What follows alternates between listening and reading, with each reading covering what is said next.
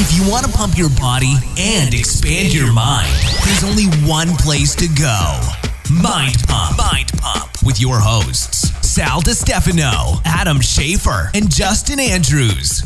You just found the world's number one fitness, health, and entertainment podcast.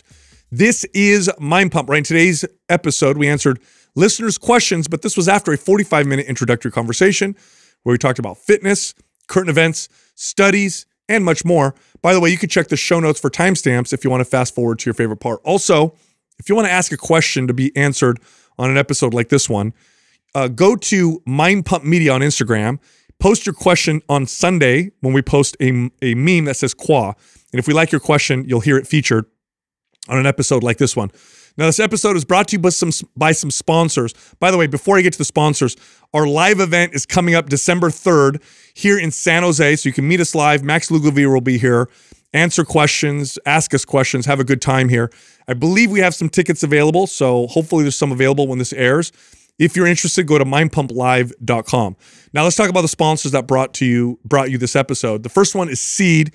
This is the world's best probiotic company. It's amazing. This is the only one I use. Go check this company out. Go to seed.com forward slash mind pump. then use the code mind pump and get 20% off. The other sponsor is Organifi. This is a company that provides organic plant based supplements that are also glyphosate residue free. Great products. They help with health, athletic performance, and much more. Go check them out. Go to Organifi.com. That's O R G A N I F I.com forward slash mind pump. Use the code mind pump for 20% off. We also have a sale all month long.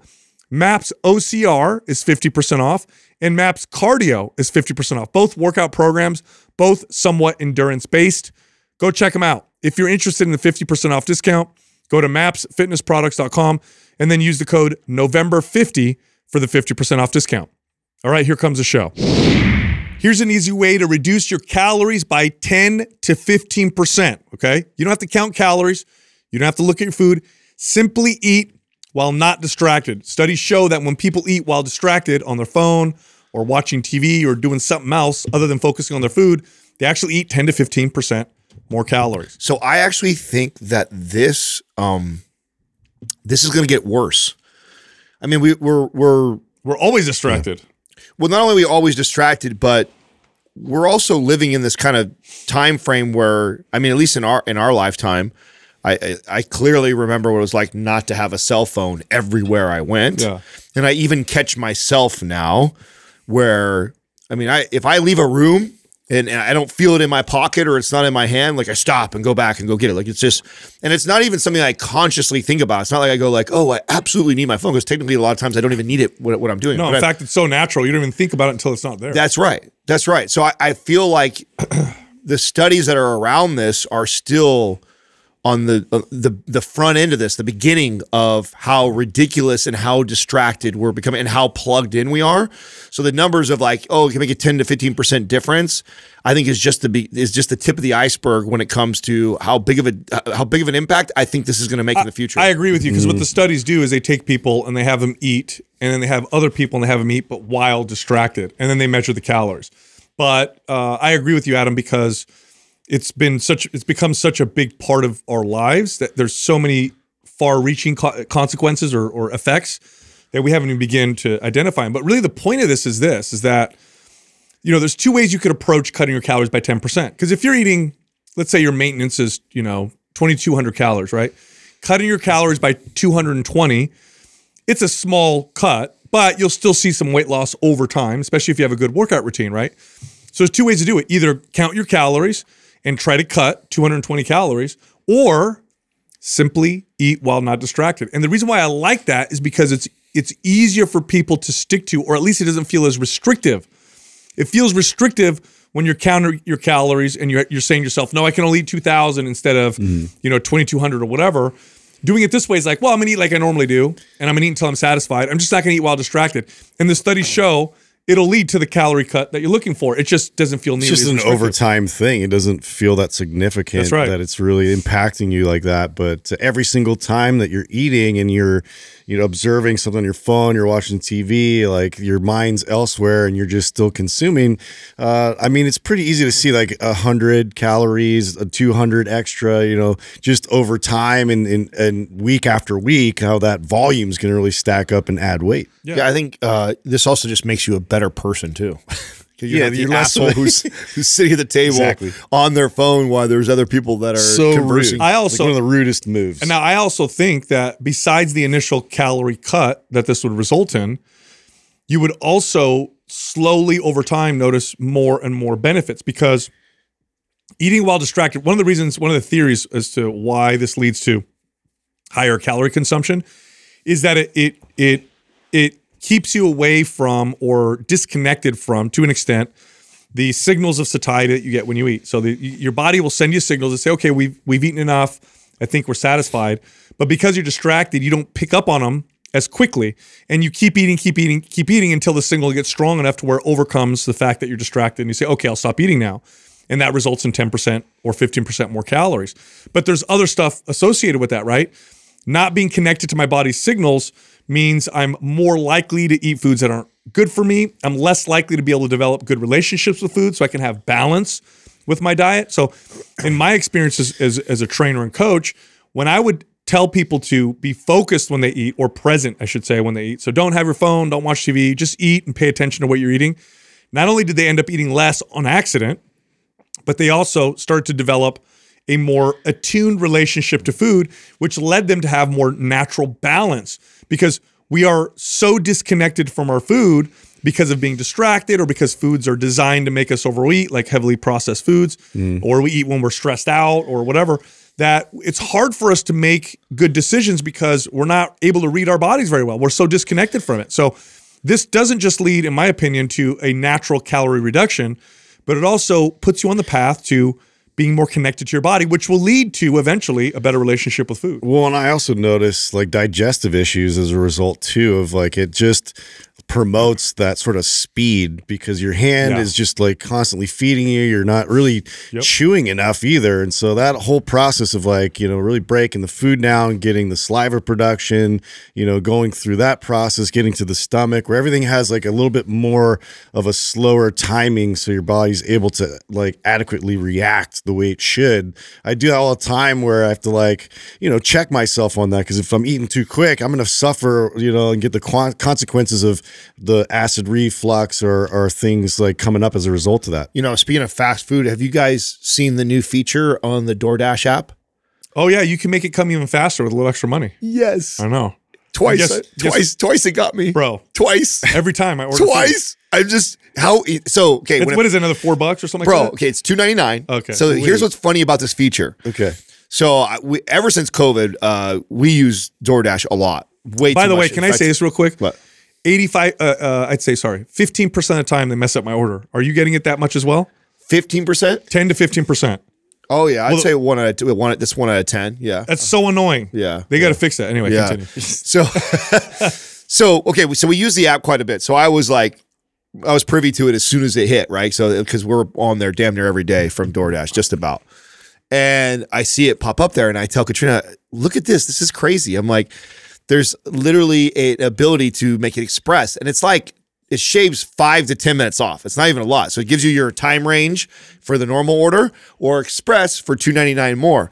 And I laughed. I'm just like, that's ridiculous. Who would pay an extra $3? You did. I said that out, out of my mouth like the day before, and then the next day, I caught myself being like, uh, because you know why? I was already spending like a hundred something dollars on like a you know a, d- delivered meal for her. three like, bucks. Yeah, what's what's three more dollars to make sure it gets here? So- befo- and I was time to time before we had to put Max down for bed, and I'm like, oh, if I do this, it might cut in that. So I was like, oh, it got me, and it got me again. So crazy uh, the psychology of that. That's so brilliant. I've, I've done it quite a bit, mm. and I've actually looked at the time, the real time, because the, the estimates will tell you like 10 to 15 minutes. So the range will be like 15 to 30 minutes, and then if you do the normal option, it's like 30 to 45 minutes. Yeah.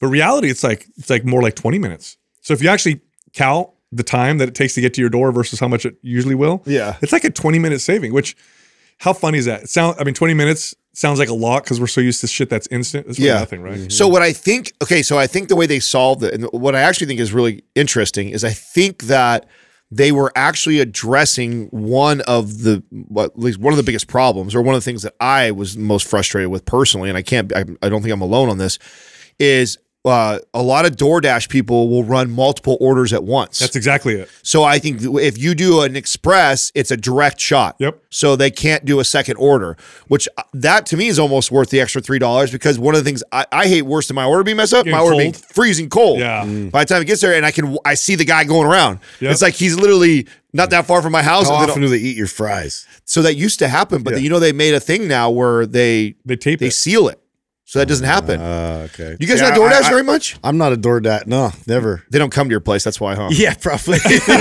Yeah. We don't touch those. Not doing that. You know, like, I don't do that. murdered out there. Yeah. no, we're, we're always looking for like ways to get out of the house. I think that's part of it, and also, you know, it's a good way to keep my weight under control. now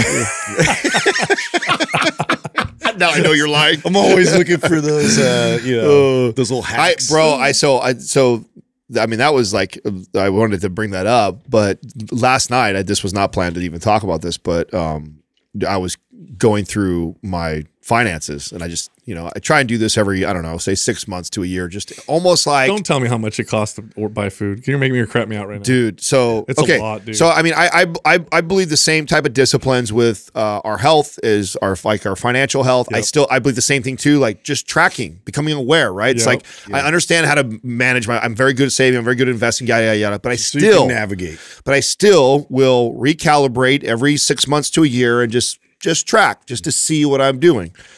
And holy fuck, the DoorDash thing is in the thousands Yeah, yeah. of dollars a month Yep. on top of what our normal grocery Uh-huh. bill is. And when I looked at like opportunity to like easily save like a few thousand bucks here and there, like it's that for Yep. sure. Yep. And I couldn't believe how high it was. I mean, it was. I mean, I hit like two thousand dollars in in less than two weeks. And you just you, Katrina, and your son. Yeah. I got three kids. I almost got a fourth one on the way. It- I, I know. I look at mine. So and and so uh, you know, I tell I tell Jessica now, or, or not tell. I mean, we both work through this all the time, but we try to finish our butcher box box. We try to finish like food that we have before order food, and we save it for like like when convenience really needs to happen. So Mm-hmm. she's like, "Honey, I got to go to this appointment. I got this going on. I'm not going to necessarily have time to cook or whatever, or we're really tired, but uh, it could easily get away from you." Oh, it, Yeah. it's gotten fully away from us for sure. And I, you know, and the just the way I justified it is like, listen, I mean, that's half of why I work hard and make money so I get that time back, right? So that's that's the justification in my head is like, oh well, I'd have to go to the grocery store, then I have to prepare all this. Instead, I get to have someone deliver to me, so it's the convenience of it. So I play this game in my head of justifying why I should should do that. But then again, like anything else, it can get out of control. And it absolutely has gotten out of control. And I was just telling her this the other night. I'm like, dude, we, we have to rein this in. It's just ridiculous. It's too much. Dude, speaking much. of, oh, I got to ask you, Adam. Hmm. I just read um, a study on probiotics and skin health, in particular psoriasis and eczema. really, Yes. Are you using, you're going to make me mad, I know it. Are you using seed regularly? Bro, I'm not, I'm not, I'm so, oh, come on. I'm not even, bro, I'm not even good with, with, uh, just being honest. Uh, I'm not even good with uh, Dr. Cabral's protocol. I was Oh. so good for 30 days and saw a big difference. And then And yet still so use the seed. so bad about you the know why? thing, dude. You know what it is about? I know what At it least you're honest, dude. It's because you don't have people. It's because you don't have gut issues. Because gut issues are obvious. No, you're right. So here's here's and this is being also because I use seed every night, but I have gut issues. The thing is, uh, I mean, married, have a kid. I'm like uh, psoriasis is like, eh, yeah. So it itches, it bothers me a little bit, but it's not like debilitating, right? It's Yeah. more, uh, it's more vanity. It's like, oh, it does. I hate the way it looks, it. but it doesn't. It doesn't like really affect me like your gut probably gets affected. And so, yeah, you're right. I'm less motivated to. I'd be interested to, stay see on top of if it. If you use it regularly, how it affects your skin. Because I just read a study that showed that um, it de- it definitely can help skin issues. It also probiotics can also positively influence mental health. They actually have now studies showing that it helps with depression, anxiety. For some people. because of that gut brain axis. Yes. Yeah. So pretty cra- and seed is by far it's by far the best. Pro- I've never used a probiotic, and I've used a million different Yeah. brands. It's by far You know how many people That I've heard- me get back. You know how many it. people I've heard that from? It's the best by far. Yeah. Doesn't even come close. to- Well, that's good to know because I was actually just approached one of my friends who uh, coached the JV football team this year. His girlfriend has like psoriasis that trying to work through and and was asking about because we do some commercials with Caldera and some things and some interventions we've talked about with like like the red light Yeah. and things like that. You know what has the most impact with that? So it's like It's interesting. Speaking of which, so I double checked on something that we learned about. So we did an interview with um, uh, from the CEO from Organifi and one of their product developers, and they mentioned something that sounded so crazy to me. I now I, I definitely think they're honest people, but I did, went and looked it up just to make sure. I did not know this. So glyphosates, these are the chemicals. These are the herbicides that they spray on GMO plants, right? So GMO plants are to kill weeds. they're genetically modified to not die if they get sprayed with glyphosates. So what they do is they grow corn and then they blast the whole field with uh, glyphosates that kill the weeds, but the corn survives. So this is the whole deal. And people always talk about, you know, well, the studies will show that glyphosates are probably not good for people. I did not know this. So they they mentioned this. I looked it up. I had Doug write it down. I have it written down in front of me here. United States patent 7771736. If you look that up, glyphosates were originally patented as an antibiotic, mm-hmm. not an herbicide. That's wild. As an anti so we're literally blasting the earth, the soil, and then people are eating food with glyphosate residues, which are antibiotics. But to make matters worse, I'm gonna make this even crap everybody out. Which, by the way, we've now come full circle on those on antibiotics and know how terrible and how destroying they can be. It's Well, not ideal at all. well, they- absolutely have to. Well, check this out. Glyphosate is oddly effective against lactobacillus, bifidobacteria, and enterococcal species, which are known as being beneficial bacteria for humans. sound it's like also I'll sound like a joke too. no. I can't believe you let him get away with that. Yeah. Yeah, I can't I believe You you. guys are, you guys it wasn't you obvious. guys are 12. now, here's the other part. Cox, yeah. It's also an ineffective antibiotic against colos- uh, Clostridium and cl- uh, both both excuse me, um, colos- cl- cl- Clostridium and Salmonella. In other words, glyphosates kill good bacteria and don't kill bad bacteria quite as badly. And we're literally eating Wow. glyphosates in their residues all the time. Yeah. That's fucked We're up. just totally like uh, hurting ourselves. the bet you. I, I I would I think this is I mean this I'm going to speculate but all the food allergies and shit that is exploding all the autoimmune issues I bet this is playing a role. there has to be a correlation. It's got there. so anyway the reason why I'm bringing this up is uh, Organifi's uh, one of the companies that not only they're organic but they also go to another third party company that also tests their their supplements for glyphosate residues. Yeah. So something can be organic but still have glyphosate residues, either from rain or cross contamination. Uh, Organifi is organic plus they test for glyphosate residue, so it's glyphosate residue free. Now, so do you know like the pathway for insecticides? A different uh, chemical, Yes. completely right. So what like are they testing uh, in terms of like that's prevalence in all kinds of other avenues as well? Is that showing up just as much as the herbicides? Yeah, so um, there's there's others there are studies that'll show that certain synthetic pesticides may have an effect, uh, but you know remember DDT famously, um, which then they took off the market. Yeah. But the herbicides work through something called the Shikimate pathway, which is found in bacteria. So it's found in plants, but also found in bacteria. And and yeah, it's not a big enough dose. You eat some like GMO food, you're not eating a big enough dose to have a huge effect. But every day you have this But low we level. know that it's not a good idea to just constantly inundate your body with these antibiotics. So if it if it like has that same kind of an effect, like that's got to be detrimental. That's right. And supplements can be very high in glyphosates because they're concentrated. So they'll take and make proteins or whatever and concentrate, and you may end up with high glyphosate residues. So, you know, it's just one of the ways you could reduce your exposure to these types of things. is- Did you guys get the DM from the cricket farmer? yeah, I did. Yes. what Yeah. happened there? Yeah, because we were She having this a whole business uh, out of uh, cricket. Well, I mean, first of all, she was uh, she was uh, saying that we were spreading the conspiracy theories around uh, that the crickets. That, that there's the uh, The glyphosates the World can- Economic Forum's kind of pushing us into. Well, that the that first of all, that the the glyphosates would get in the the crickets, and the crickets have to be raised in this like organic, fed, organic, safe, like type of environment, hmm. and then that that's like a, a conspiracy theory that we're going to be forced to eat bugs. Which, by the way, the telling people that they're saying or talking about a conspiracy has become massive gaslighting to the point where it's pretty fucking funny when we look back the last two years on how many things were How many said things were true. were conspiracy theories that have now come true Yeah, in the that last two years is irrelevant so now. now it's yeah you you've completely lost the power of that that word to say that to somebody it's Yep. just like dude uh, if any now if someone says conspiracy I'm listening It's now more you, got, you guys got me listening now more consistent than things I've heard, you know, being passed as policy. Yeah, you know, dude. it's pretty Yeah. hilarious. Well, no, the, the, the study I brought up talked about how insects are have high prevalence of parasites that could be that was the issue. dangerous It's alarming. for people. Yeah. it wasn't glyphosate. I said that. Oh, okay. So I made the comment of like, yeah, and how they how they controlling the bugs potentially get. Yeah. So I made the comment of that, and then so she's obviously addressing what I said, which I, whatever. I Look, mean, here's you the know what's ironic though? a Did you know? valid- it's Do a you know that she was inspired to go do that from our show? Back in Oh, talked about the 2017, cricket chips? we had we had Thrive Market as a sponsor, and remember we all tried those cricket chips, and I was like, "Fuck this, I can't do this." Remember that? I didn't. I didn't think they were bad. They Uh, weren't. oh bad. man, they were just they messed with me just because it's a crunchy. It's crunchy and it's supposed to be crickets. That Yeah, just didn't yeah. work for me. I didn't care what There's they no tasted like little legs or anything. It wasn't like you know. I th- I think uh, insect foods will do okay as processed foods because you can't tell that they're insects. Yeah. I think insect foods as whole foods.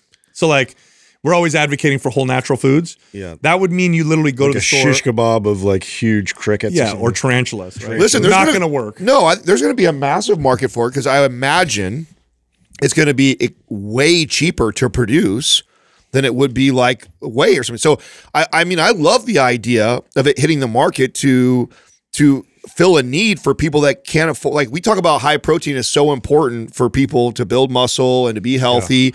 And you know, one of the complaints that people say is that it's it's expensive. It's expensive to eat healthy and to buy steak and chicken and, and some of that. So I mean, I love it as a, an option for that. I mean, if you can't afford to get steak or a chicken and some of that, then you can have What's some the fucking crickets. profile on like like grubs? You know, like those those big fatty like because I always watch these um survival shows. Always and eat they're always like uncovering some bark, and there's these huge like grubs, and they're like, oh, these are so packed with Doug, protein. look at the look at the calories of grubs. Let's look at the macros. yeah, it looks. I mean, it's They're one of pretty the highest. Disgusting, but yeah, you'd think that okay. So if that's the case, why aren't we gathering those and then smashing them down? I'm sure they will. Yeah. I mean, I, I mean, maybe maybe crickets reproduce at a faster rate. they do. Oh yeah, So that's So- probably why. So maybe that that has a higher protein, High but but as far as how fast it reproduces in comparison to probably so probably grub is 15% protein, okay, and 19% fat. It's actually a, f- a higher fat than yeah. protein. It's almost like a they nut look then. fat. Yeah, yeah, it's big old fat. I mean, I mean, I wonder why. Does do you have guys have any idea why the crickets and not the grubs? I mean, that would be my speculation is that you can reproduce at, a, at a, a higher volume. probably I because think you're right. I think because crickets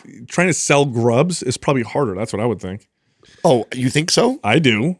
Would you? What would you rather eat? A bunch of grubs? It's or equally crickets? disgusting. it looks me. juicy. Equally. You know, like Yeah. you bite into it. No, I'd rather eat a, a dead dry cricket than a dead grub. That's interesting to me because I don't. I disagree. I think it's. I think it's equally disgusting. Yeah, because you have like a lot of Legs, legs, you get little legs stuck in your teeth. little- how little how frustrating would that mandibles. Be? a leg, I don't know, man. you know, a squishy grub's like a like a gummy bear. Did you know? Did you guys? Ugh. Justin knows this. I think I, we talked about this once. If you're one of the best ways to clean an, it, like a wound that's like getting bad, Yeah. is to let maggots eat- maggots eat, it. They eat the dead skin. They eat the dead the dead necrotic tissue away and clean that shit up real mm. good. oh, really? I had a surgeon tell me that.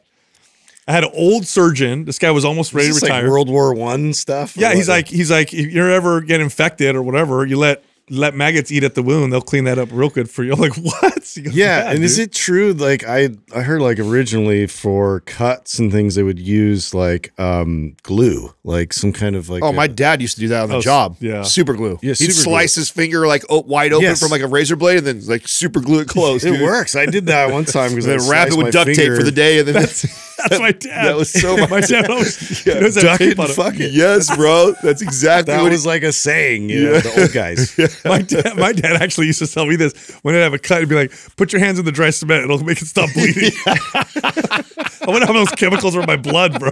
I know. Like, what did you tell me, Dad? Oh, you know how much dude. gasoline I huffed? Dude. What- what- wait, why? because he's right in the back of the truck. Yeah. Oh, he's yeah. it was an open. It was like a pure, just chemical uh, cloud that we would go between that, vacationing your, with. between that and your CTE, bro. yeah. Okay. So I want to talk about this. Like, I'm concerned. I'm alarmed a little bit. Like, I cannot stop. Like, just like totally injuring my head. it's because you're maybe your head's too heavy Is it your too body. big? Is it like? I mean, you guys be honest with me here, because You do have a big head. yeah, because like okay, so I was putting my trash out, and um, this is before the party and everything, and I have this this little shed that slopes down, and so so the back of it sloped down. I'm putting something right behind it. I'm, you know, down on the ground, and then I go to stand back up, and I stand back up, and I hit the top of my head right on the two by four, like like with so much force, it like stunned me. I saw stars. I fell right on the ground. I was like laying on the ground for like five minutes by myself. Now c- try and come inside and explain what happened with any kind of like, like I was like so out of it, and they're all like, "What's wrong with you?" And I'm like. Do I have to really explain what just happened? Oh my because I just like hurt myself. Bro, didn't a year ago you fall off this, your you you fell off your your snowboard and blast yourself Yeah. on the ice? yeah, that was like New Year's Eve. That was right before 2020. Okay, so- Just right before you started wearing a helmet. Everything just went to hell. Yeah. Right You know what it is. I had a helmet. I'll tell you what the problem is. I'm a little late to the helmet game. by about one day. Oh man. I'll tell you what the problem Shit. is, dude. You're too rough. you do everything. You take zero precautions. You do everything rough. Yeah, and my my son, like I see it completely. Like the pattern is continuing. He's he's his It's haphazard. Yes, so many times. in Everett, dude. I'm like, oh, don't. And he'll again, like he'll he'll be grabbing a toy, and then you know, there's the ledge of the counter or something, just bam. And He's I'm just like, a- dude, you just got to go slow and gentle. And I'm like, I'm like, literally, You don't it's have that not gear, even dude. resonating to me. no. So, yeah. So my brother so my brother was like that too when he was little. Uh, he would climb shit like the most dangerous, scary stuff. It was like he had no either no fear or no comprehension of fear. And so he would always scare the shit out of my mom, knocked his teeth out once and Yeah. another time, I think he was three. He climbed the we had my you know, I grew up in a two-story house. He climbed the outside of the stairs and was standing on the outside where the like the the banister is, and he couldn't figure out how to get back on the right side. So he's like almost if he fell, he would have died. And then he's like, Mom, Mom. After like 10 minutes, she's like, What? She walks over, he's like, I can't get down. She's like, Don't move. so that's my brother, right? Yeah. So now we both have sons. Now, oh, I'm the opposite. You guys know me. I'm very cautious. Yeah. I don't like, I'm not gonna do nothing scary, dangerous, whatever Yeah. unless that involves taking crazy supplement concoctions. I, I usually don't take big risks. And I was like that as a kid too. My son is just like me, and his son is just like him. Yeah. So his son will like if you don't keep an eye on him, You were just telling me he was doing something already. I'm like, damn, he's way younger than Max. Bro. Max wouldn't even do that. he he will climb and jump, and you got to keep an eye on his kid. And he's just like my brother. He's such a twin, like super happy, smiles, laughs, just like my brother did. Also, keep an eye on him because if you keep take your eyes off him for a minute, Yeah, he's, he's gonna, gonna do some into shit. something. My son Aurelius, like he won't. He'll climb. You know how he goes down the stairs? He just started now doing it a little bit better, but he'll literally sit down like five feet away from the stairs and slide. till he gets to the stairs so he can slide down. And Jessica's like, "What's he doing?" I'm like, "That's my son, dude. He's hella safe. We never have to worry about him falling down, dude." I feel like Max is that way too. He's super oh. cautious. Like he's like he's not, and which is I can't remember. I had to. I'll have to ask my mom on how much of a, a risk taker I was at really at a really young age. I know I I was. um uh, like a late bloomer, so I know like I got into probably stuff like that later. He's definitely like that right now, and I'm always as I'm watching him, I'm always trying to think, okay, what what are the positives of this and what are the negatives? Like, how am I as a dad? Like, am I what am, I- am I going to have to really encourage and push him to take risk and do things like that, or hold him back? Like, so, and I'm trying, or is he going to be so different than this? And I'm like, uh, like I shouldn't even be paying attention. But I feel like you can tell, like you could tell your brother was going to be that way at a very young age. I mean, I feel like you can see it in a kid, and you can tell your son is just like that. Everett was just like you. You can see the way he does everything. You know what's interesting though is I, I did take big risks with like cars and like other things, things. It was mm. certain things. So mm-hmm. I don't know how much it carried over. Well, to see, I everything. wonder if you were more like me, where we're just kind of like late bloomers to that. Like the wrist stuff came for me, like in my teenage years, like as a Oh, young that's kid. bad. Well, I That's know when you you're right, but I shit. mean, when I think about the the cars and snowboarding Yeah, yeah, and, yeah. and the It's things that I never did, left. I did a lot of that stuff as I got older. It wasn't. It wasn't when I was Justin, younger. Justin's gonna be 80 years old. He's been doing some stupid shit. Break what are you my doing, bro? Get off the dude. get off the snowmobile, man. Bro, I broke my arm twice in the same year, dude. Like I've done some shit, and and of course, like so, ever I've taken him to the hospital at least like four or five times. So you know he's already put us through all that, Dude. And, yeah, I've never had stitches. I've never had a broken bone. The, Yeah. the What? two, I've had a couple stitches, No broken bone. Oh, no you've torn stitches. some ligaments. I've tore ligaments, Yeah, which same are here. Like freak accidents, right? I had a guy playing basketball. Guy fell on my knee. That's how I tore my Yeah. ACL and MCL, and then I blew the Achilles just running up the court. So my major injuries were not doing crazy wrist stuff. Now I've been knocked out before wakeboarding, so that got me. But I never broke. You never had stitches, huh? no, no stitches, no broken. I got bone. stitches once on my head. Yeah. So I was trying to do a karate move off the top of the oh, nice. off the off the bookshelf. Didn't we all think we knew karate after watching Karate Kid? Dude, it wasn't just Karate Kid. It was old kung fu movies. Yeah, and Bruce Lee. yeah, Yeah, I definitely tried to be Bruce Lee when I Yeah, was a kid. Yeah, th- those stupid movies got me in so much trouble because, like, one time my cousin, my cousin and I thought this was our math. We did this math. It's like you're eight and I'm eight. That means we could take a 16 year old together. So we used to do math like that, and then we knew kung fu moves because we watched the movies, and we'd go and talk shit to older kids. And, Oh, yeah. uh, cause us And some you'd trouble. find like the the big oversized gloves and just beat the shit out of each other. Yeah, we do all the time. That's bad. All right. Good- speaking good of the speaking of the brain, a study came out on pornography's effect on the brain. It actually rewi So all of the characteristics of something that'll the you know addictive substances that model the brain. So drugs tend to model the brain or change the way the brain's wired because of the high dopamine that you get from it and the low uh, you know, the, the low amount of work or the little amount of work that you need to do to produce that dopamine. So with a drug, you take a drug, boom, big dopamine boost. And we're starting to realize now that dopamine isn't necessarily the bad thing. It's the fact that there was no hard work leading up to it. So there's no balance and it creates this this Right. So now, is, are we talking about that in terms of relationships, like how that's affected, or like just the association with sex? well, I'm going to pull it up. Just that it's addictive is what Is you it- it's addictive. addictive and it rewires the brain to a more juvenile state. So oh, literally changes the brain so that it looks more like the brain of a of a younger person. More, uh, you're more apt to take stupid risks. You're less logical. You're going to be more impulsive. It's pretty crazy. It creates sexual dysfunction. Uh, marital quality uh, starts to decline with lots of uh, with pornography use. But really, they're finding now that the hyper stimulating effects of it damage the dopamine reward system, and it leaves it unresponsive to natural sources of pleasure, which is pretty wild. So it's it's uh and, and this is it, look at the they're showing that people who consume lots of pornography report greater greater depressive So- symptoms, lower lower quality of life, mental health. So, question for you guys, because you both you have a boy that's a full blown teenager, and then Justin, you have one entering with Ethan. Mm-hmm. Um, uh, is this a conversation? Do you share these studies with them? Do Yeah. you guys talk about it? How do you talk about it? Like, is it So the conversation Yeah. that I've had with uh, with my kids, because I know that it's going to be impossible for me to prevent them from being to having this kind of exposure. It's just so accessible; it's everywhere. right?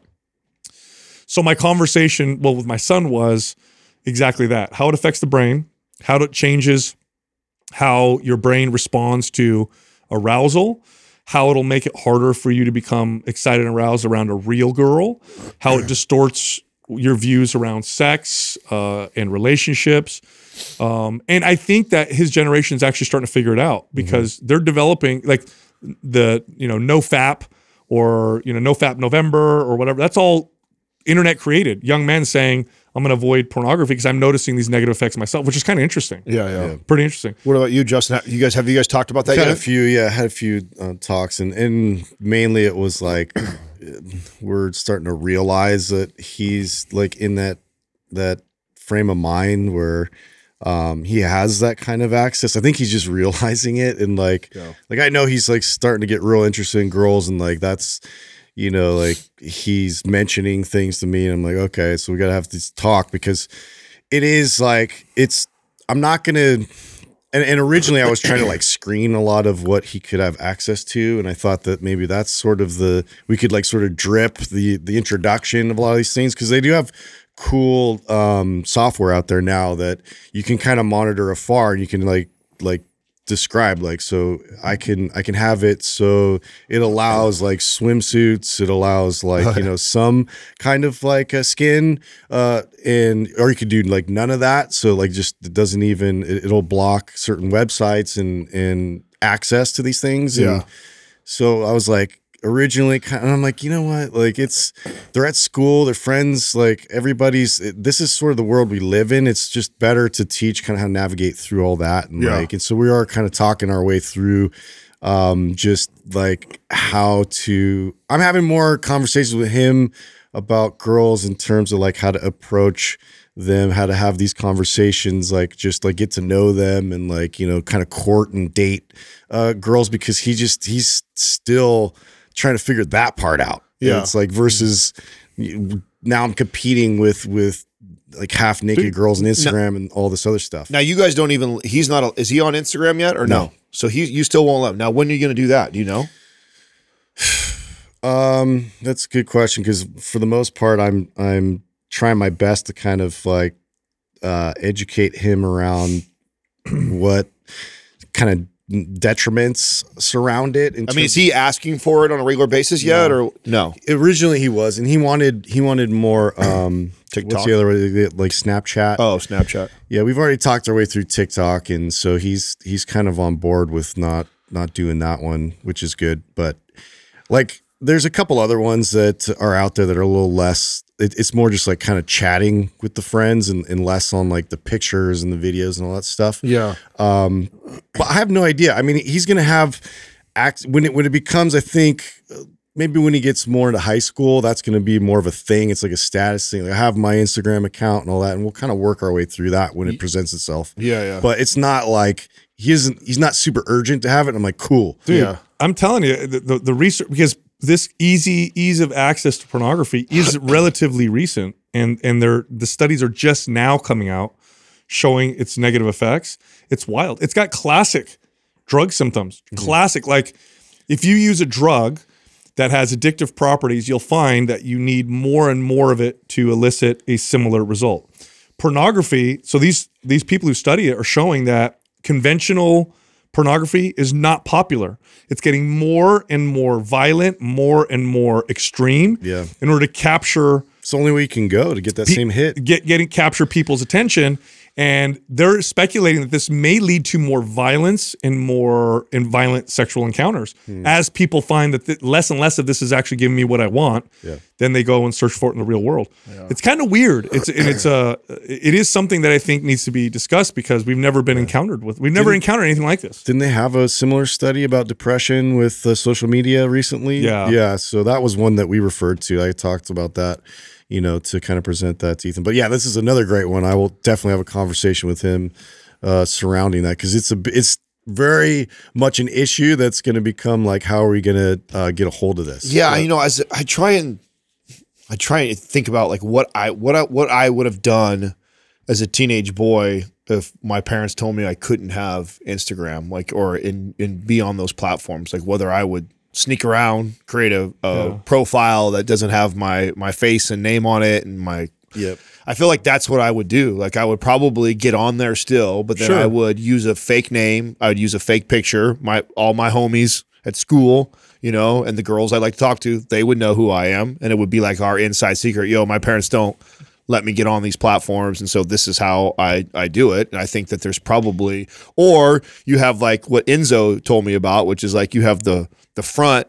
Which so your, your parents yeah, your parents know about, yeah, like your real name, all your stuff, and it's like you never really use it, but it's there, so your parents think, oh, he's Yeah. look, he doesn't really do it. There, they, they're monitoring that one while they have You a get your ghost account. you have your ghost account that you're you're really doing it. I you know I think that, but I think that was all Enzo's generation, and what I hope what I hope I hope you're both right that like Ethan's generation and Everett's generation and Max and Aurelius they're them coming up that the the pendulum will swing the other way where they'll become wise like hey you know yeah we can have access to all this stuff but it could lead to this it could lead to that. So Well, maybe they'll titrate themselves. I don't know. You know what? There's data on uh, binge drinking so alcohol binge drinking and and kids who um, give themselves alcohol poisoning or have to go to the hospital or whatever, Mm-hmm. and they find that kids that grow up in households where alcohol is severely restricted Yeah. and demonized are more likely They'll go in excess. Yes, versus kids that grow up with like wine in the house and oh, I had a little bit of here with my dad, or not like this big alcoholic issue, but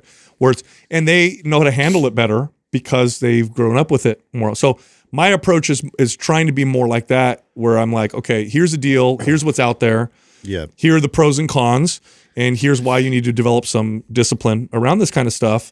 Um, because I feel like the other option is impossible. I don't see how you could, unless you go move into an Amish, you know. Well, I think that's. I Society. mean, I think it goes back to what I think is uh, the general principle, which is just your kids. Uh, it's less about what you say to them and tell them; it's more about what you show them.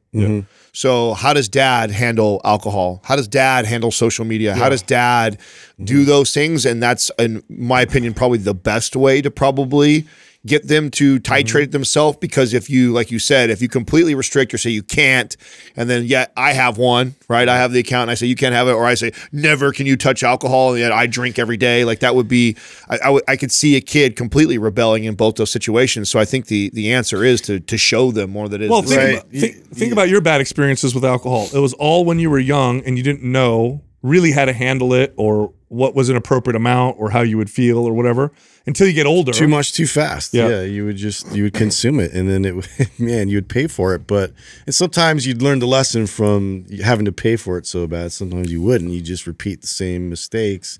Uh, but yeah, like to that point, I'm in terms of me using my phone. I'm always like conscious of that. I'm like, they're watching me. They're watching me on like, I'm yeah, I'm doing work, whatever. I Yeah. can justify, but they're watching me with the phone, and I'm like, I'm just modeling this, so I have to watch myself. Right. And then also too, it's like I want to outcompete it. So now that you know, I've things have kind of slowed down in terms of me helping football or doing these other things, like I'm like, let's get out there, let's ride bikes, let's let's go, you know, for these um, hikes and and uh, you know, play sports and whatnot, but just do things in the, The world. real world. yeah, be here.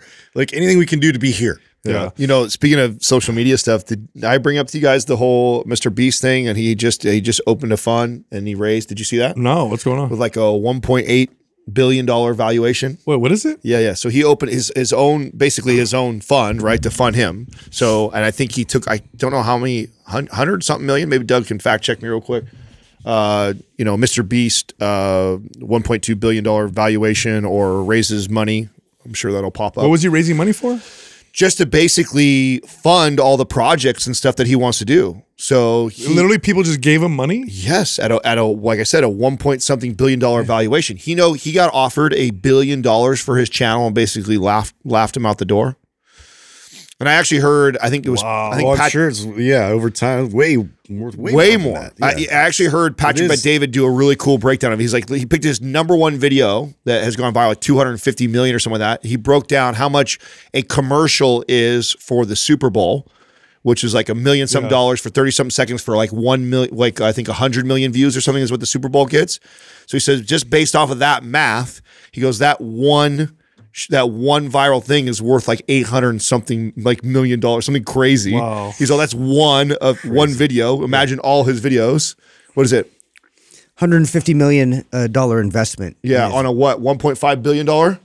I believe so. Yes, yeah. hmm Wow. Crazy, right? Well, I mean, that's the future So this of is the fu- so this is why okay, that's why I'm bringing it up. Is like this is the future right here. You have somebody who These are the future media moguls. yes, I mean the power that he has and the fact that that there's that many people that are willing to throw that much that that much money at him is is unbelievable. Have you ever heard him? ta- he uh, when Joe Rogan interviewed him. No, I Yeah. listened to that. Like he's like super conservative with his money and everything. Like doesn't even have a fancy car. He lives in like a regular old track home. yeah. Yeah, just like he just uses the money a lot of it he just dumps it right back in these videos and these ideas and he's just like it's amazing to me to see what he's created just by really just meticulously going through what makes videos better and like getting feedback and like tweaking things and like he's just the master of his craft yeah. That's interesting. That's the future, man. It Media is. has changed so much in such a short period of time. We're probably. I mean, how many? How long do you think it's going to take before Less than ten years. old old media is gone. Le- less than 10 years. I think think, so? I think, oh yeah, I really think like, for example, like we're, we're, it's around the corner that your big companies like the Pepsis and Cokes and stuff like that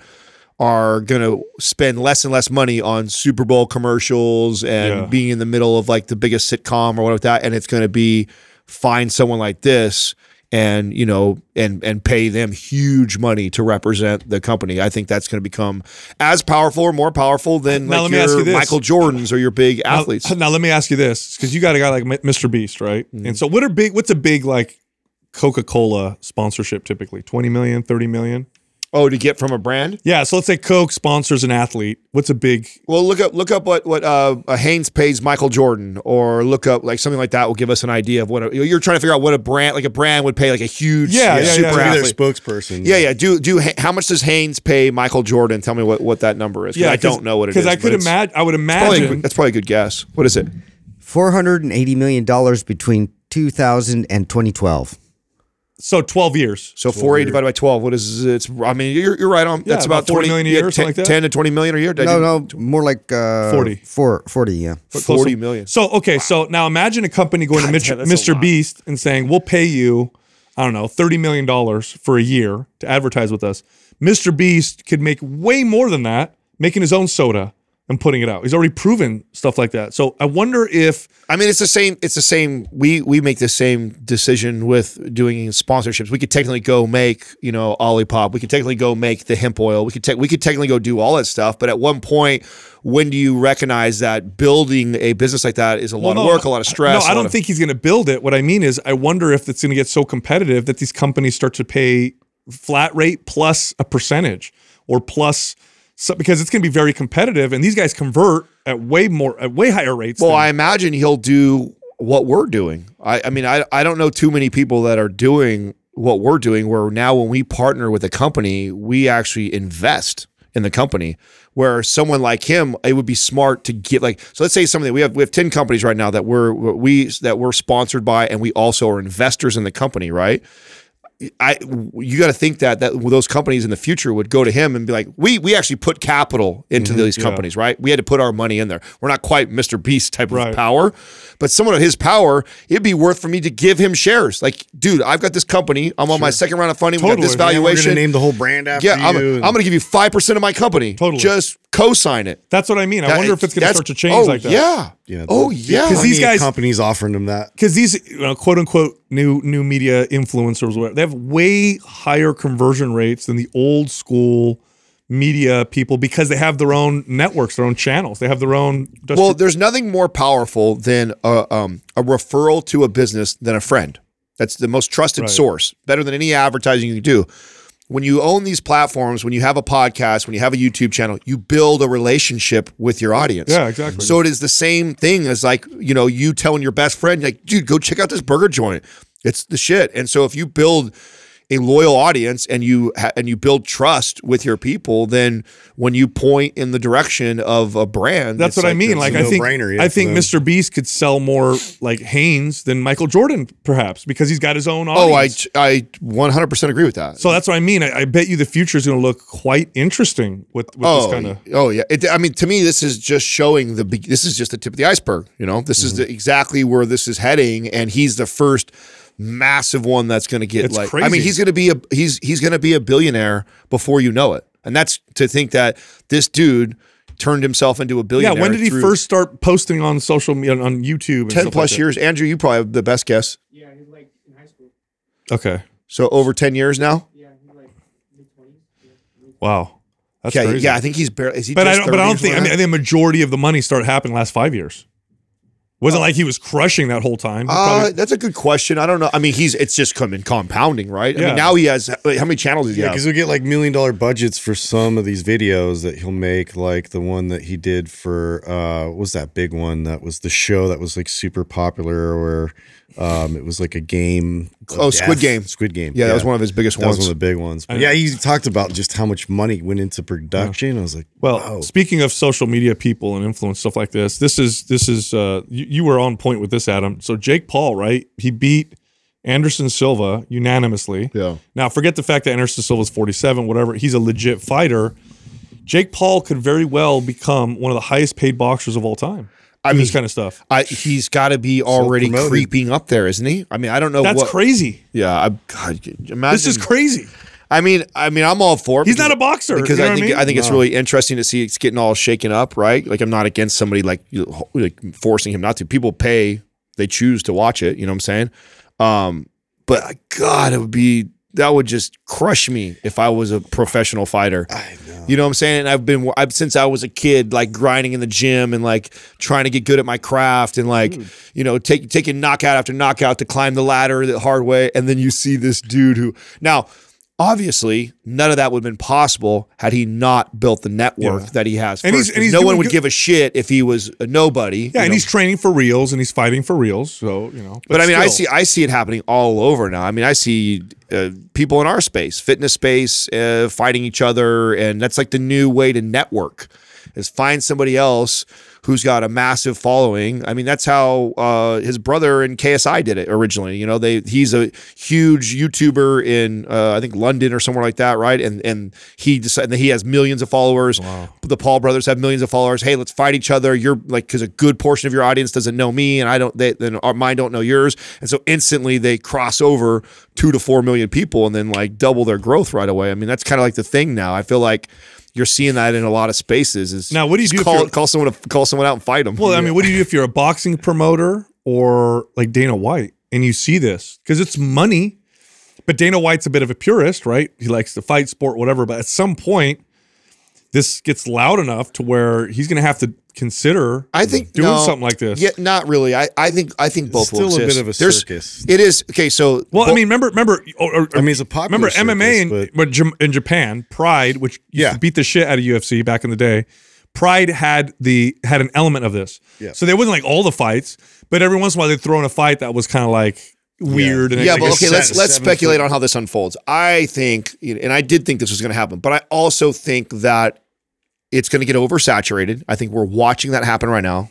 Because everybody It's gonna is lose its novelty. it is going to lose its novelty. And when most people look back and like, oh, I watched 20 of these influencer fights and 19 of them were absolutely trash and one of them I caught like a cool knockout, Mm-hmm. you're going to start going like, okay, I'm going to stop wasting my money on some of this shit. And doesn't mean that there still won't be certain people that do like and what the other thing that Jake Paul is good about is like he's great at talking shit and caught like making you like you want to see he plays the heel really which has well. been a part of the fight game for a long time. Right. He plays the heel really well. And so half the people are paying just to see his ass get kicked. And he keeps winning. So it's brilliant. So everyone's just like, oh, this is going to be the one. This is going to be the one. I mean, it's pretty kicked. much a bridge between uh, the like wrestling, professional wrestling, and like Yeah. regular, you know, professional sports. So it's like it's interesting because you're you're, you're never going to see the WWE go away. People like are into that. They're into the the narrative behind it, like who's doing what. They're more into the story of what's mm-hmm. going on versus the actual matches. It's always that's, been that way. That's a, that's a good example, Justin. I actually think that's exactly how this, they're going to coexist. Yeah. You're going to have people that are purists, that care about the fight game, that care about the sport, that are going to continue to watch it. They're going to be totally That's a into good. So- point because this, remember. is, this is going to be like the WWE of of boxing. I agree. I actually think it's a great. I think that's a great speculation because I remember. Which, by when- the way, the WWE is a crush massive it. industry. and I re, I remember It'll get bigger, Huge, yeah. huge yeah, money. And I remember when when there was a period there where it was like a secret, not really a secret, it was like an open secret that it was scripted. The fights were scripted. Oh, yeah. And then it came out and it became a thing, and it didn't hurt them at all, at all. yeah, No, 'cause it's not no, like- they're like keep going. yeah. You know. Yeah, they so are- yeah. yeah, I think you're right. I think that's a good speculation. So you probably will see. yeah. Uh, you know, two things. Hey, look, you're not what you eat, you're what you digest. And did you know that as you age, your body produces less digestive enzymes? This might be why foods you enjoyed in the past are now difficult to digest. And if you're an athlete or somebody interested in building muscle, burning body fat, your high protein diet sometimes can be hard to digest. And sometimes all you need is just more digestive enzymes. Well, there's a company we work with that makes a product called Masszymes. And these are digestive enzymes for athletes and people trying to build muscle and burn body fat. Just take a couple with each meal and get better digestion, less inflammation, and better assimilation of all those of nutrients that you need from food to help you with your fitness goals.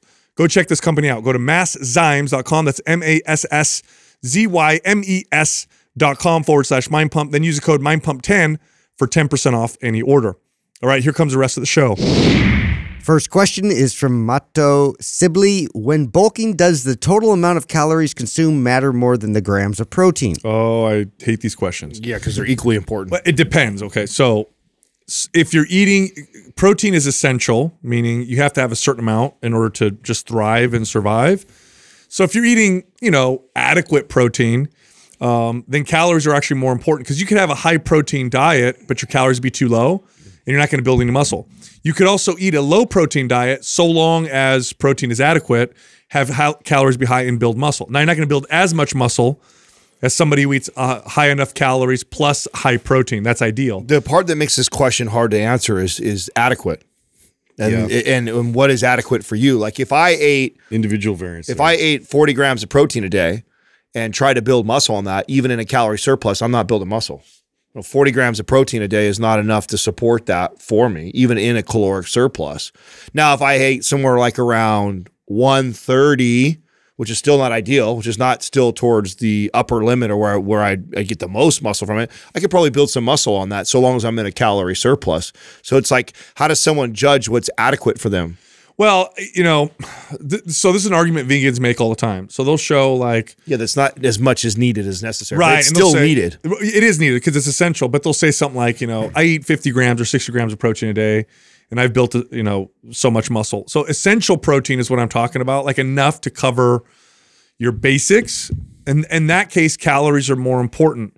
If you don't get the essential protein, you can eat all the calories you want. If you're not getting enough of the essential amino acids you eat from food, you're not going to survive. Forget forget building muscle. You won't survive. can't survive long You won't yeah. survive, right? But if somebody's eating in a bulk, they're probably getting enough protein. Usually, not always, but usually. So you know when you're when in that particular context, you know enough protein versus you know enough protein and high calorie versus high protein but not enough calorie. Well, not enough calories just means you don't have enough energy. So you could eat you know 200 grams of protein a day, but if your calories are too low, uh, nothing's going to happen. Your body's not going to build any muscle um, because your calories are too low. have you guys have you guys ever witnessed like a, a very wide range of how people respond this way? Meaning like i've seen i've seen clients that uh, eat very low protein or moderate protein but you like build muscle. They respond. Their, their diet isn't even Yeah. that great. They're just slightly in a surplus of calories hitting weights and the body just boop boop boop boop, boop looks like it packs on muscle then I've seen other people that could be like dialed in and it's like slow, gradual, build a little bit of muscle, fresh plateau, hard forever, mm-hmm. take five steps back if they miss two days, two days of not hitting their protein intake and calorie intake, and then they go back the other direction. Like, so I, I also think there's this massive variance of like how people respond to weightlifting too. And so my answer, if this was a client of mine, is like, don't miss either one. Right. Yeah. If you really, if the goal is both. you want to build muscle and that's a major focus, and let's say you're being you're having a hard time, and you're and your question to me is, oh, you know, which one's more important? Well, they're both really important to you because you're you're struggling with building muscle, and we haven't been able to consistently do that.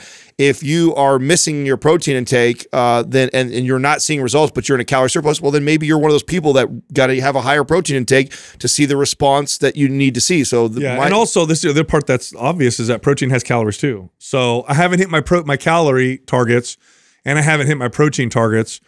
What should I go for first? Well, both because protein also has calories. So if you go out and get the protein, you'll get more calories as well. Um, and in that case, I would say if if your calories are low and you need more protein, then get it from whole natural sources uh, like fatty meat. You're going to get the protein plus you're going to get a lot of extra calories from the fats. It'll help you hit both of them. Um, so the reason why I don't like a question like this because it's uh, you know you know when this happens. This happens when I would work with someone. Let's say I'm working with a woman, and the goal protein intake for her is 120 grams, and she's at 100, but her calories are high enough to where she's in surplus. And she says, "Should I eat the extra protein?" And I say, "Well, we don't want to gain too much extra body fat. Your your surplus is already pretty high. Let's keep it where you're at." Like that's where I can see the the conversation become a thing. Okay, so agreed, but I would also go back and I would critique what she ate for the Of day. course. Next time yeah. we got to So try exactly. Really Yes. celebrate So for the day. I'd be like, yeah. So you're that's a that's a great example to bring up, Sal, because I have been faced with that exact question from a client of mine, and I've said, no, no, no, don't eat anymore. We're Yes. fine. But let me look at your day, and then I go like, see where you had this and this. You should have ate this Exactly. instead. And I, I will I will steer her into making uh, more protein dense choices for the day versus carb heavy, which she ended up doing because that's what put her over the calories. Totally. And said, hey, it's not one day this low, not a big deal, but we want to consistently target that. So that's a very good point. And in that in that context, I would not go, oh, just eat more protein because you mm-hmm. need it too, because you've already mm-hmm. gone over on the surplus of calories. But I will say, I would go, okay, well, then we need to rethink what you're choosing to eat all day because you're going over your calories, but you're not able to hit your protein intake. And we want to be able to do that. Next question is from Preacher Man Joe. Can you use Zercher squats to build muscle, or is it a performance component in MAPS performance? Zercher squats are one of those exercises. It's underutilized Mm-hmm. because it's hard. It takes time to learn. It's uncomfortable at first, uncomfortable. especially at first, right? And it doesn't have a current history in like hypertrophy training or bodybuilding training. If you see someone doing a Zercher squat, they're probably a strongman, yeah, maybe a power lifter, maybe a functional, functional kind of person. guru or something. But yeah. Zercher squats are great muscle builders. They work the posterior chain very well because of the placement of the of the bar, and it, for, it makes you lean forward a little bit. And they really develop the it develops the upper back because it creates this upper back scapula rounding lifting position mm-hmm. where your scapula is somewhat rolled forward. So not a rounded back like your low back is rounded, but rather rather than your shoulder blades being pinned back, they're kind of rolled forward. It's called rounded back lifting. And it's gonna develop the muscles in a different way or, or, or provide a different stimulus. So I notice when I do Zercher squats, I build my arms and my upper back and my hips really well from doing them when I practice them on a regular basis. well, these uh, they're asking if they get any hypertrophy benefit Yeah, from it, or is it just Yeah, performance? these, Yeah. yeah, these annoy me because it's like you're you're in it for for getting strong. Like let all that happen on its own. Yeah, yeah. Like why, why does everything have to be about like how it pumps your muscles up? Who gives a shit? Some of us care how we look, bro. I- yeah, okay. Back the fuck up. You can do Back that up. with the other ones that promote that. Like That's this is to build strength, and it, and it it definitely fits within like an area you wouldn't um you wouldn't you know be very focused on otherwise and having that sort of um, placement of load to to where it does translate a lot towards most things you're going to pick up. You're going to be in this kind of rounded back Yes. position uh, with any kind of a heavy um, bucket, a heavy sandbag, a heavy whatever it is that's like right in front of you that you need to you know, pick up from point A to point B. So um, it's it's going to make you overall stronger, which is then something you can build upon uh, from there. But like to to just really focus it into hypertrophy, I think it's just stupid. I mean, it's. I mean, you will though. One of the biggest variables that you can manipulate in order to stimulate muscle growth is novelty, Yeah. and that is a very novel exercise. It feels very unique. Yeah. Pick an exercise that's similar to a Zercher There just isn't, Yeah. you know. So, um, you will build muscle. You how you will have hypertrophy from it. it just- what hap- This is what happens with the camps of, you know, the hypertrophy guys. You guys that have hypertrophy in their your Instagram name or whatever, and they talk all about muscle building, pumping, and then they compare Right. exercise. Then they'll Oh, talk this- shit about sled or talk shit about deadlifting. Like deadlifting's Yeah, not a great exercise muscle. for like- back hypertrophy. Like get the fuck out of here with that. man. you kidding Yeah. me? Some of the best backs I've ever seen are guys that could deadlift serious weight. So no, I mean they, it absolutely will do that. And then on top of that. Um, I, I really liked them because it was something that was introduced to me way later in my my lifting career. It's probably the closest thing to me that uh, emulates me picking up a couch, you know, or something heavy up off the Yeah, ground. you keep Like- it close to your body. yeah, You kind of kind of rounded forward like Uh-huh. that. Like that. That is more like that movement than a, ba- a barbell back squat, which I love too. Mm-hmm. So I mean, I I find that exercise. You know, you get really strong and tough doing that. Watch how that carries over into other things that you do in your life. So, but yeah, absolutely, you can build muscle with Zercher squats. Yeah, I got gains from it, and I, I did them regularly uh, for a little while there because they're in MAPS Strong. Mm-hmm. So because it's one of the it's one of the it's programmed in MAPS Strong, and I got like back and glute. I could feel my back and my glutes building from it. It's actually a great. It, a lot of people don't know this. It's a decent glute exercise. Um, I, I, in fact, it's surprising that more women don't do it. And I think it's because it's kind of like relegated to that functional Well, it's strength training. uncomfortable too. I mean, in the crook Yes. of your elbow and all that. So Well, I- But there's a way to do it. I just always like really hard things. It just makes me feel like I'm, you know, I have to struggle. There's a lot more struggle with an Mm-hmm. exercise like that than just, you know, the, the comfort of something nice like sitting on your back. Well, t- to piggyback off what you just said, Sal, it's it's physics. It's because you have the barbell pull. Like normally, the barbell will be here on your back. It's your barbell is over here, so it's wanting to tip you forward Yeah, this you way. activate the when you slide the hips back in, Mm-hmm. into a squat, it's the glutes that move the hips forward to lift you up, and so literally the the barbell is opposing the the glutes. So I I do think it's a great uh, glute developer and and like one of those hidden secrets as far as like training that for that reason. And I I just to not do an exercise because you think there's an uh, uh, this, you know, I'm going to say this too. It- yes, it is uncomfortable in the crook in the in the crook of your elbow, but barbell squats when they weren't popular, one of the biggest complaints people would make is it's it hurts my back and my neck. Mm-hmm. Yeah. It's because you have to learn how to place the bar. Now people who There's a squat a learning lot, curve, for yeah, like I could put 600 pounds. I can't even squat 600, but I could rest it on my back quite comfortably because I know how to position it. When you practice a Zercher squat, it takes some time to figure out how to really position your arms, hold them in position, and it not hurt your elbow. So Yeah. it's an exercise that takes practice. It's uncomfortable at first, just like a back squat was probably for your back when you first started. I mean, I yeah, I mean, I get the same thing with kettlebells and pressing, like just Yes. with the weight on the back of the arm, like yeah, it bruise me, yeah, whatever. like, I, so annoying. Just fucking tough it out. Next question is from Luca Curran.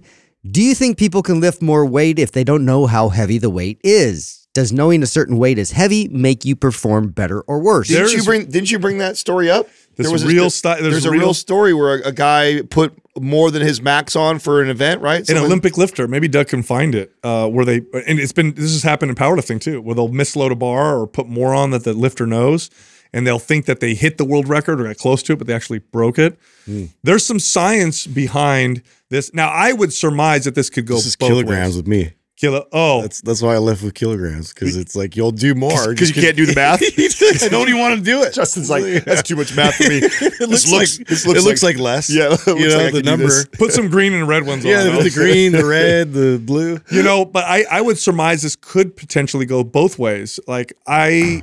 I oh yeah, I think so too. Yeah, because I tend to, Yeah. I tend to not be heavier weights tend to jazz me up more than make me feel intimidated. I'm trying to think what mm. exercise.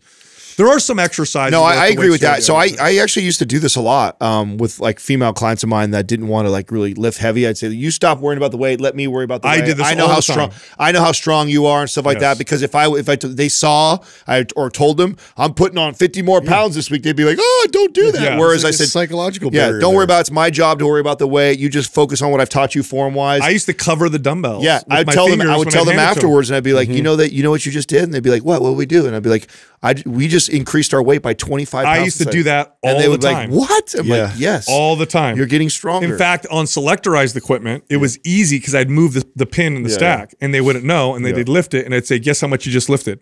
You know, ninety pounds? No, hundred. You know, thirty pounds. Yeah. No, this hundred percent can can be an issue, and it's even been shown to be something that advanced athletes uh, could take advantage of. The problem with this is, how do you take advantage of this?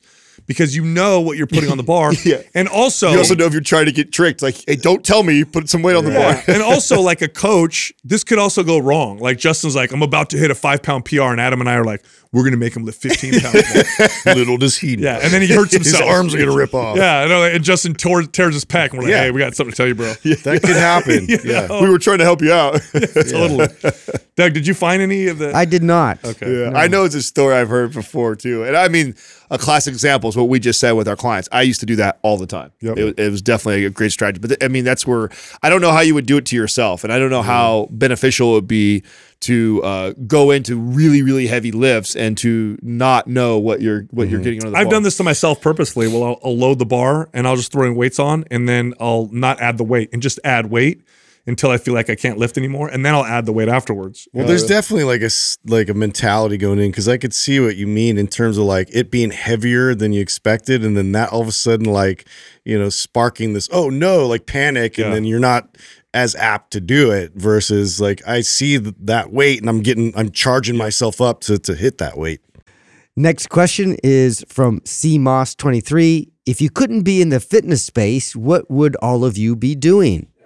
What would hmm. you guys? Should we speculate on each other instead of ourselves? We did Yeah, this maybe once a long should. time ago. That was stupid. Though. I know, Like was- a- you know, bus driver and some weird shit like that. It was like not real stuff. Bouncer and a, a teacher. You know, I could tell you, I know what I would do if I if I wasn't. I definitely wouldn't be in tech. I wouldn't work at a desk. I just I've tried that before and it just drives me crazy. Yeah. I would be I would be a teacher of some sort, either professor or teacher. I see that. I, I feel like that's close enough to what I do, and I like working with. Uh, you know, I wouldn't mind working with kids, not young kids, more like probably at least teenage years and up.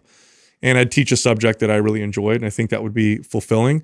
But I can't see myself doing really anything else. Like, oh, it'd be really hard to work. I mean, you say that, but we all know that if, if put in the position where you Well, yeah, had, to, had to, you course. would. Yeah, you totally would. If it came down to survival or you know taking care of your family, you would do whatever it takes. Yeah, yeah, yeah. I would. Um, you know what's funny is I, this is probably a different answer today than if I had thought about this question maybe five or ten years ago. Um, I would I would sell luxury homes.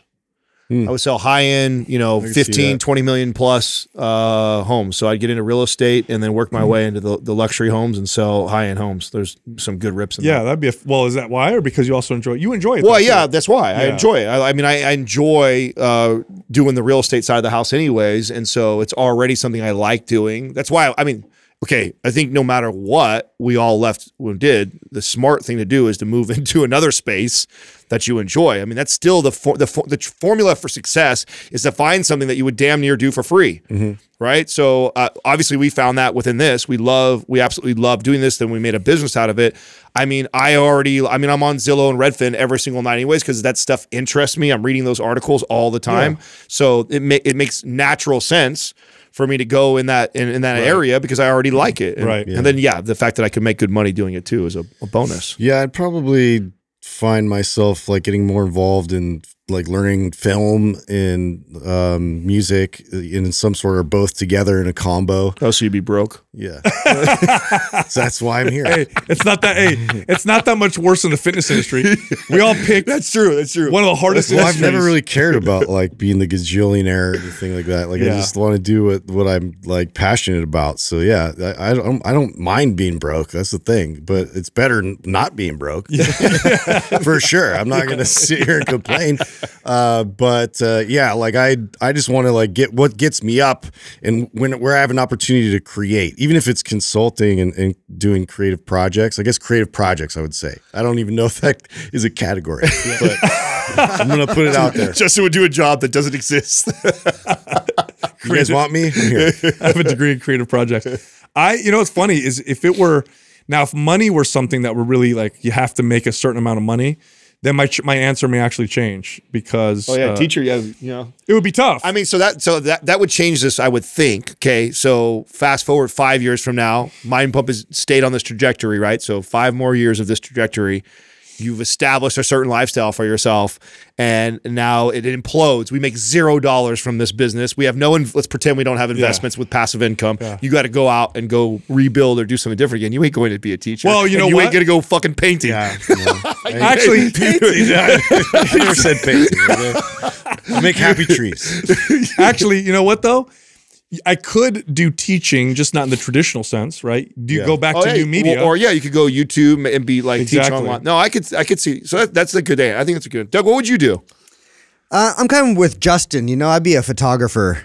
Oh, you'd be broke too. I'd be We'd broke too. You guys, you guys Broke could be broke buddies. together.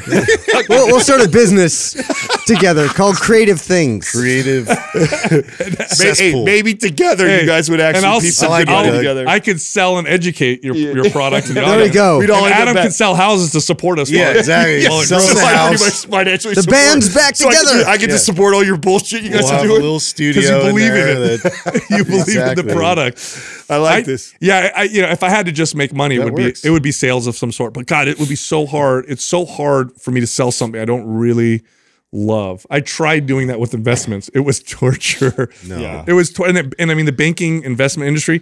You can make a lot of money selling their. That's really. products. I mean, that's an. Ex- to me, that's like the extreme. Like uh, It was just boring, Yeah, dude. boring type of sales. like there's Oh, stuff in between that I think you would like. I mean, imagine how fun it would be to sell like luxury yachts. That'd be fucking cool. I mean, maybe, no. maybe for you. Uh, yeah, definitely. You would love that. Yeah, I would totally love that. I mean, I can, I can think of a lot of things I could sell that I would enjoy. Luxury So- yacht. Luxury Hold on a second. I gotta go take these people. Hey. I gotta take these people out on this. Not yacht. regular yachts. Yeah. Oh, regular yachts? No, no, no. I only no, have no, the no, no. luxury. Yeah, yeah. That's, it's got to be a million and It above. has to look like a Ferrari Yeah. I on the don't- water. I don't think there are. Can you even buy a yacht for less than a million? Uh, like you get like little mini ones and used ones that are underneath that. Yeah. Okay. Yeah, yeah. yeah. No, I had a, I had a girlfriend's. Uh, her her dad bought like a small smaller version. I think he paid a half million for. It. Really? his. Yeah, yeah. Have you guys seen uh, Leonardo DiCaprio's yacht? You ever seen this? Uh-huh. I'm only interested in his yacht because he's always preaching everybody about how you need to stop spewing stuff into the air, Right. save the Yeah, earth. and it's whatever. like it, Is it, it- is it burns like up enough carbon for like 500 fuel people or for what? a lifetime. Bro, his yacht literally is like I think it produces more carbon than like like, like a thousand people would do in a year. Yeah. He's up there trip. with one of the most expensive yachts, isn't he? I Yeah, know maybe him, Tiger find- Woods. Who's got some Jeff Bezos? Who's got some of the biggest I know, monster yachts? Conor McGregor has a crazy one, right? He's no, he has the Lamborghini boat. Oh, the boat. Yeah, which is like a, I think it was like a multi-million dollar, you know, jet boat. You know, it's like I so. I feel like a yacht is the ultimate like survival vehicle. Like shit goes down, zombies are everywhere. Get on the boat. just We're gonna float in the ocean real from quick. now on. Let everybody kill Would it be themselves. safer in the ocean or up in the air? Well, you can't fly forever. I'm going to Mars, dude. Oh, just- Oh, don't they? yeah, Don't they already have like planes that are big gas tankers and stuff like that that are always flying around? Do you, I don't think they have nuclear powered.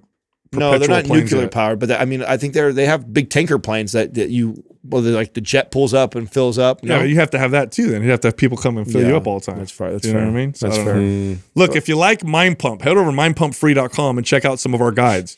We have guides that can help you with almost any health or fitness goal. You can also find all of us on social media. So Justin is on Instagram at Mind Pump Justin, Adam is on Instagram at Mind Pump Adam, and I am on the newly free Twitter at Mind Pump Sal. newly free. Newly free. Thank you for listening to Mind Pump. If your goal is to build and shape your body, dramatically improve your health and energy, and maximize your overall performance, check out our discounted RGB Super Bundle at mindpumpmedia.com. The RGB Super Bundle includes MAPS Anabolic, MAPS Performance, and MAPS Aesthetic. Nine months of phased expert exercise programming designed by Sal, Adam, and Justin to systematically transform the way your body looks, feels, and performs. With detailed workout blueprints and over 200 videos, the RGB Super Bundle is like having Sal, Adam, and Justin as your own personal trainers, but at a fraction of the price. The RGB Super Bundle has a full 30 day money back guarantee, and you can get it now plus other valuable free resources at mindpumpmedia.com. If you enjoy this show, please share the love by leaving us a five star rating and review on iTunes and by introducing Mind Pump to your friends and family. We thank you for your support, and until next time, this is Mind Pump.